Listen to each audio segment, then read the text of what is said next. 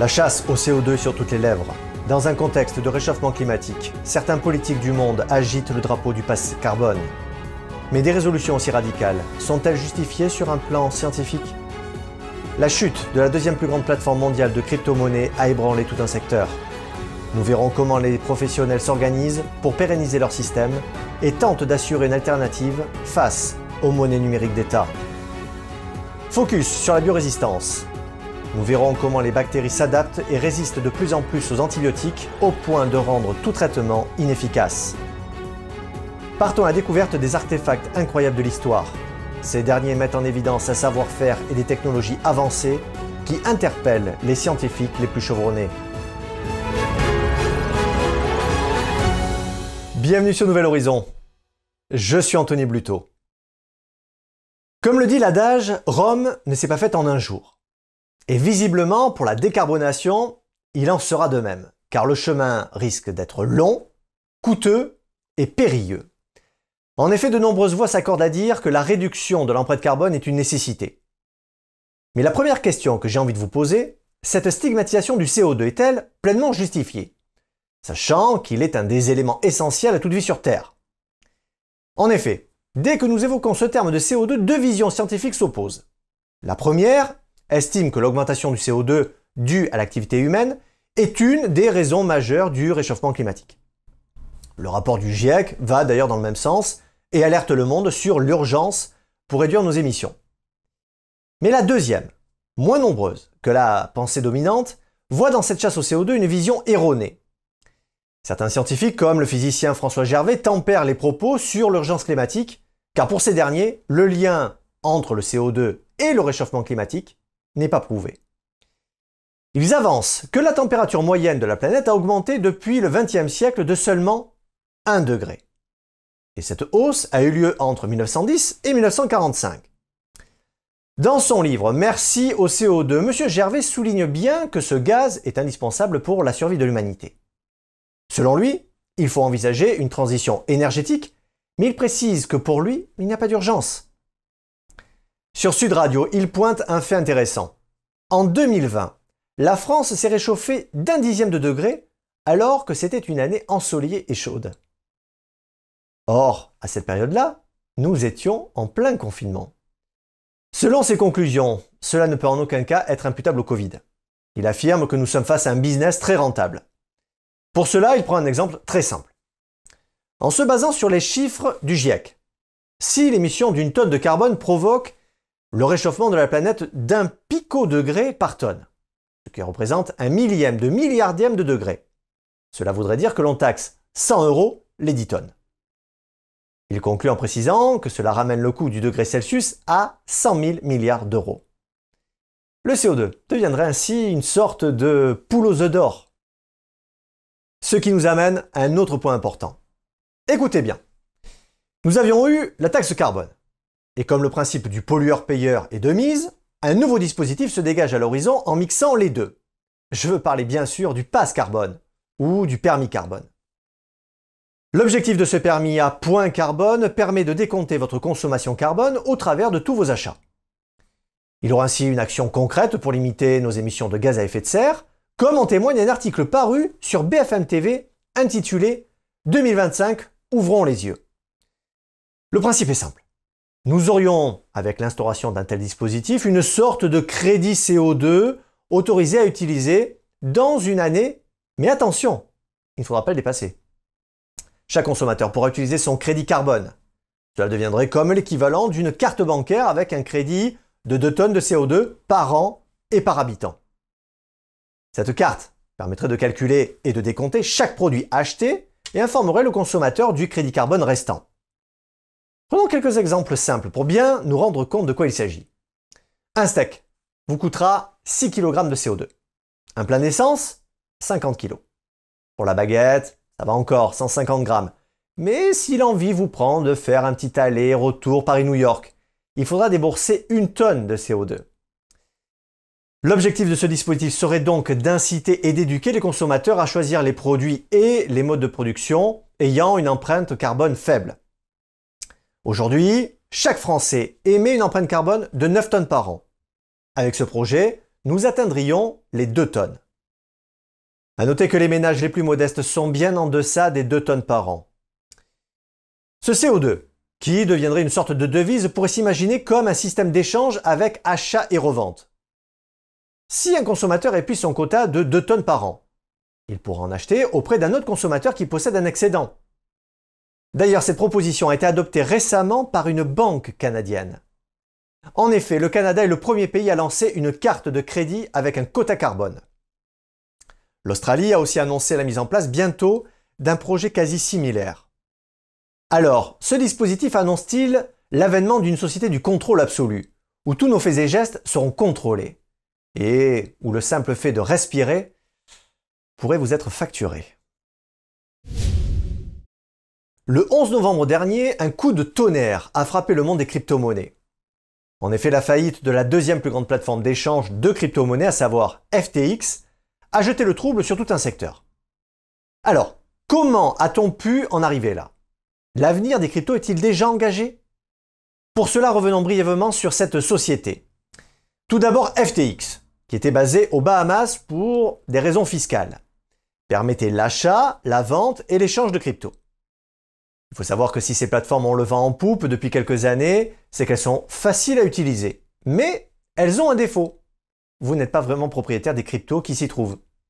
En effet, pour pouvoir être propriétaire, il faudra vous munir d'une clé privée. C'est d'ailleurs de là que vient l'expression pas vos clés, pas vos cryptos. C'est justement là d'où vient le problème.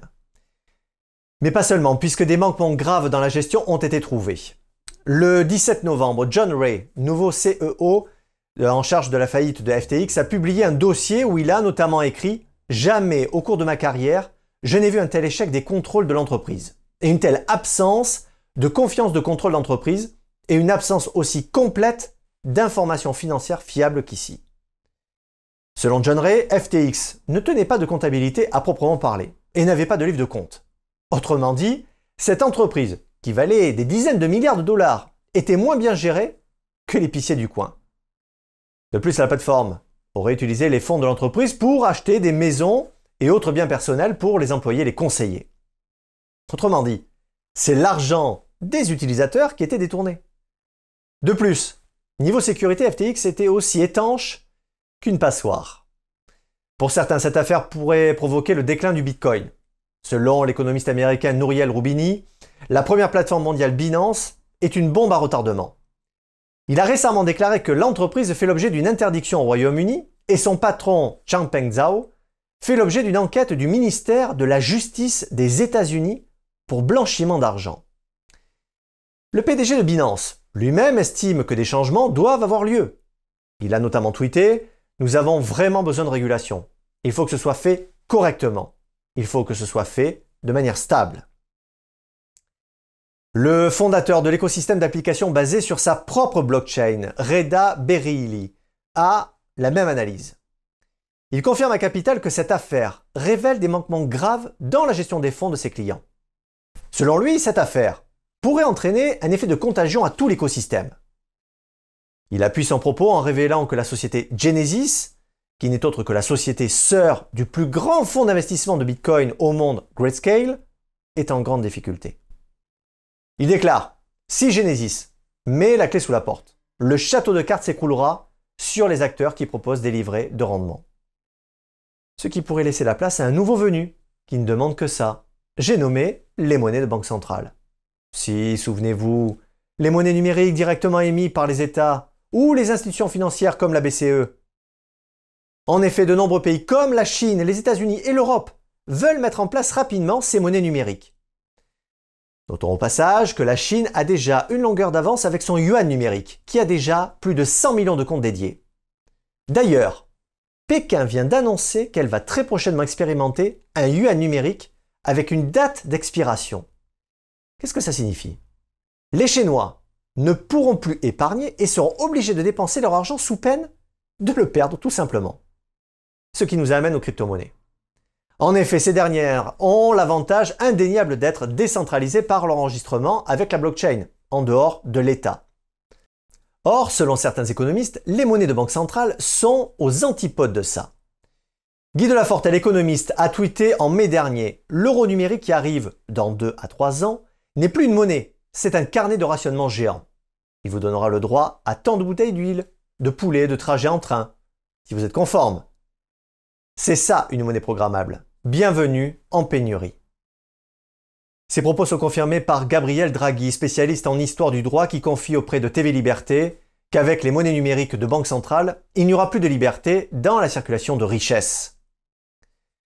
Selon les détracteurs de ces monnaies numériques, cet argent directement émis par les États réduit considérablement vos libertés, puisque la mise à disposition des sommes allouées se ferait selon des directives qui viennent des États eux-mêmes.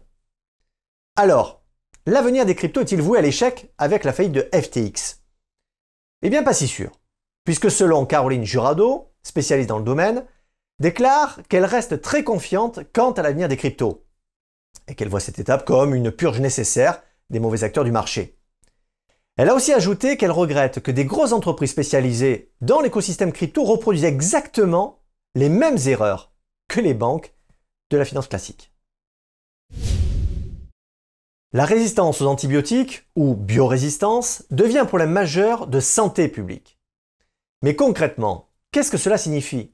Et en quoi est-ce un problème? Eh bien, l'antibiorésistance est la capacité que possède une bactérie à résister à un antibiotique. Nous voici donc face à un problème qui ne l'était pas encore il y a de cela quelques décennies. En effet, ce phénomène semble s'amplifier au point qu'il devient un enjeu majeur de santé. Imaginez que par le passé, il était relativement simple de traiter une infection bactérienne grâce aux antibiotiques. Mais avec l'évolution des usages, les choses ont changé. Ces bactéries, qui ont la capacité de s'adapter naturellement à leur environnement, ont surpassé les craintes des chercheurs, puisqu'elles mettent à mal certains antibiotiques, tandis que d'autres rendent carrément inopérants tous les traitements.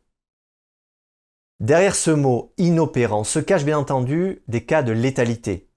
En effet, face à l'absence de réponse de la part du corps médical, certains patients succombent faute de traitement efficace. D'ailleurs, le site Amélie affirme que l'antibiorésistance pourrait devenir à l'avenir une des causes de mortalité principales dans le monde. Donc, face à de tels enjeux, tentons de comprendre quelles en sont les causes. Une des premières choses que l'on peut dire est qu'elles sont multiples. Tenez, Prenons le circuit de l'eau par exemple. Comme vous le savez, le circuit de l'eau est en relation étroite avec l'environnement. Du coup, les hôpitaux rejettent des résidus médicamenteux qui se retrouvent dans ce fameux circuit de l'eau. Ces bactéries s'adaptent en permanence au contact de ces substances pour survivre. Et comme très peu de stations d'épuration des eaux usées traitent ces résidus, ils se retrouvent inévitablement dans notre verre d'eau. Vous voyez où je veux en venir?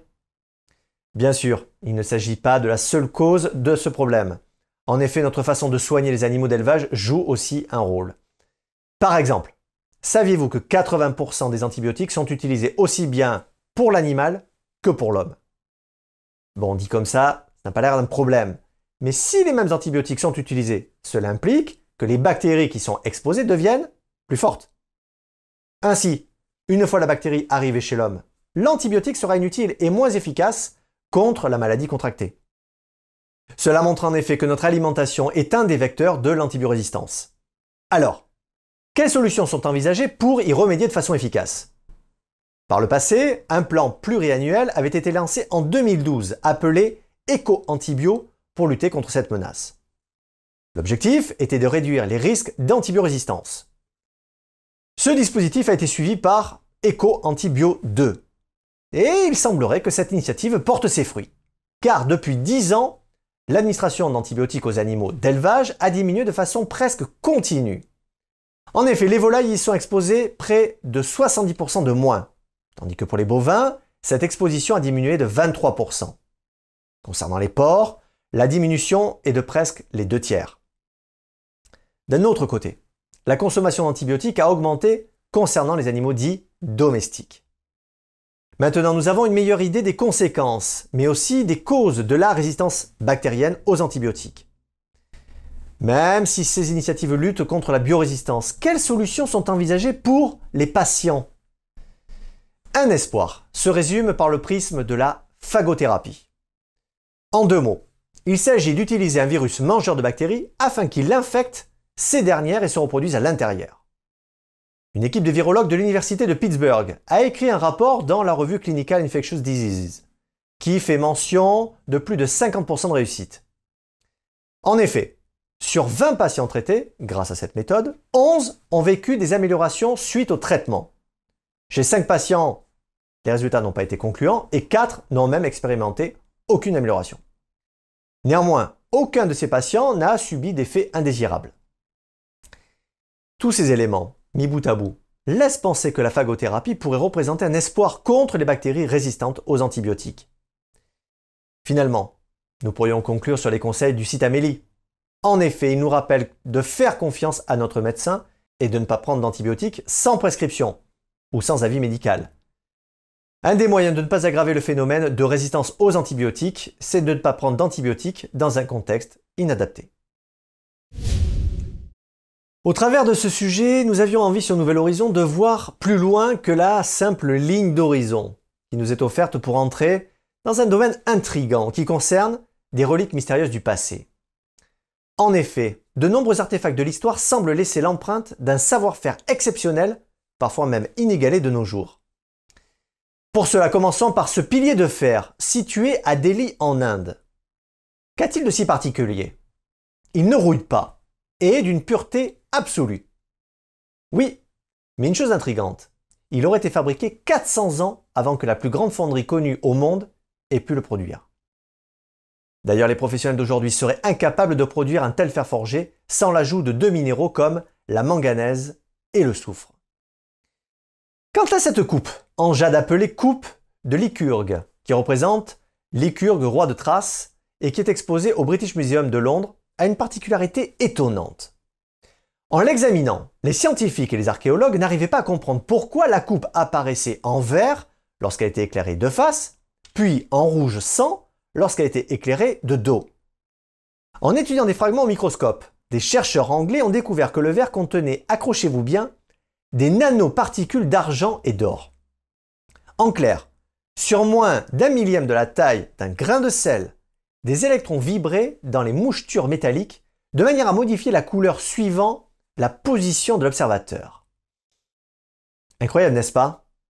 Encore plus surprenant, le site d'Oklo, en République gabonaise, renfermait le plus vieux réacteur nucléaire au monde.